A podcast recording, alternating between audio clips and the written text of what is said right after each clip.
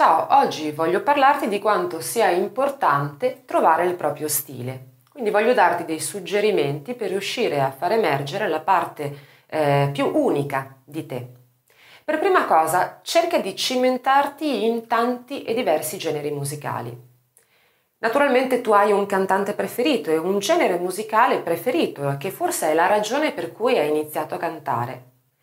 Ma se canti soltanto quel genere o comunque inizi e non cerchi mai di cambiare strada o di cercare di fare qualcosa di diverso, probabilmente ti perderai delle belle occasioni per sperimentare e vivere l'emozione di cantare altri generi. Ti faccio un esempio. Se tu ascolti solo heavy metal e canti solo heavy metal, ti perderai probabilmente il grandissimo piacere di cantare qualcosa di diverso, come il blues per esempio, o il soul, o il pop, o il rock. Quello che voglio dirti è che sperimentando si può scoprire che forse la tua voce e la tua personalità, la tua emotività si presta meglio a un genere diverso da quello che credevi fosse invece il tuo genere, il tuo stile.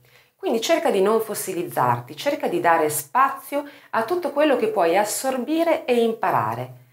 Lo so che appunto hai un genere preferito e tante volte capita di essere un po' integralisti sotto questo aspetto, però la musica quando è bella è bella a prescindere dal genere. Tu prova, sperimenta e sicuramente troverai eh, l'occasione di divertirti, di trovare piacere anche in generi diversi da quelli che sono i tuoi preferiti. Forse non lo sai, ma alcuni tra i più noti artisti hanno proprio cominciato con un genere musicale per poi scoprire che il loro vero stile corrispondeva meglio a un altro genere musicale e hanno trovato il successo proprio così.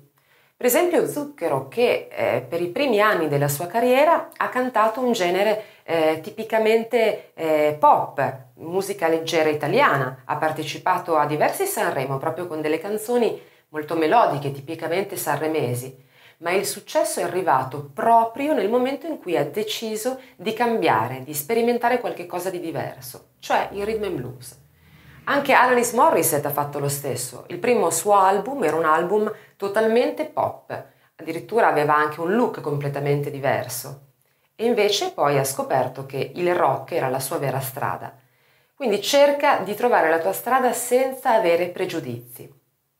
Un'altra ragione per cui è importante ed è bello e utile sperimentare diversi percorsi musicali e stili musicali è che potrai assorbire anche diverse sfumature, diverse tecniche, eh, diverse caratteristiche di ogni genere e riuscire a miscelarle e, a, e utilizzarle poi nel genere che sceglierai di fare e che poi caratterizzerà proprio il tuo stile.